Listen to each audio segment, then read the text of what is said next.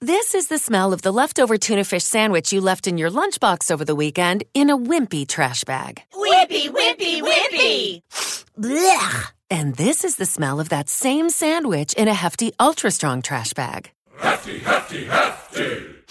Ah, smell the difference? Hefty Ultra Strong has Arm & Hammer with continuous odor control, so no matter what's inside your trash, hmm, you can stay one step ahead of stinky. And for bigger jobs, try the superior strength of Hefty Large Black Bags. That was quite the Facebook post yesterday from Congressman Joe Kennedy, serving notice that at the very least he won't be bluffed out of challenging Senator Ed Markey by all the backlash from Markey supporters. Quote, I hear the folks who say I should wait my turn, but with due respect, I'm not sure this is a moment for waiting, Kennedy wrote.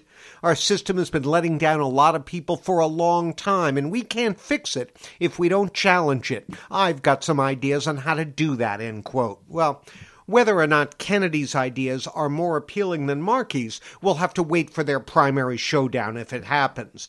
But the first part of his statement deserves immediate scrutiny. Markey versus Kennedy will be a classic generational showdown, that's for sure.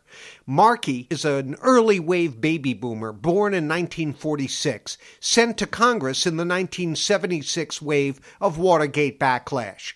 At age 30, talk about not waiting your turn.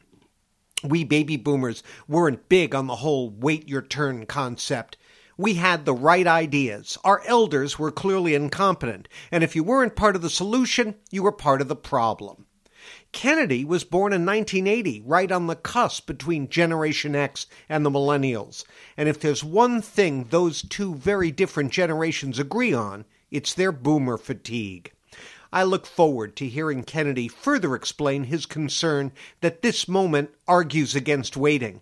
In the meantime, he surely must realize that's the same mantra every generation seems to wind up chanting. This episode is made possible by PWC. It's getting hot out here. Moving the mercury can help move your business. PWC helps turn sustainability theory into real world action.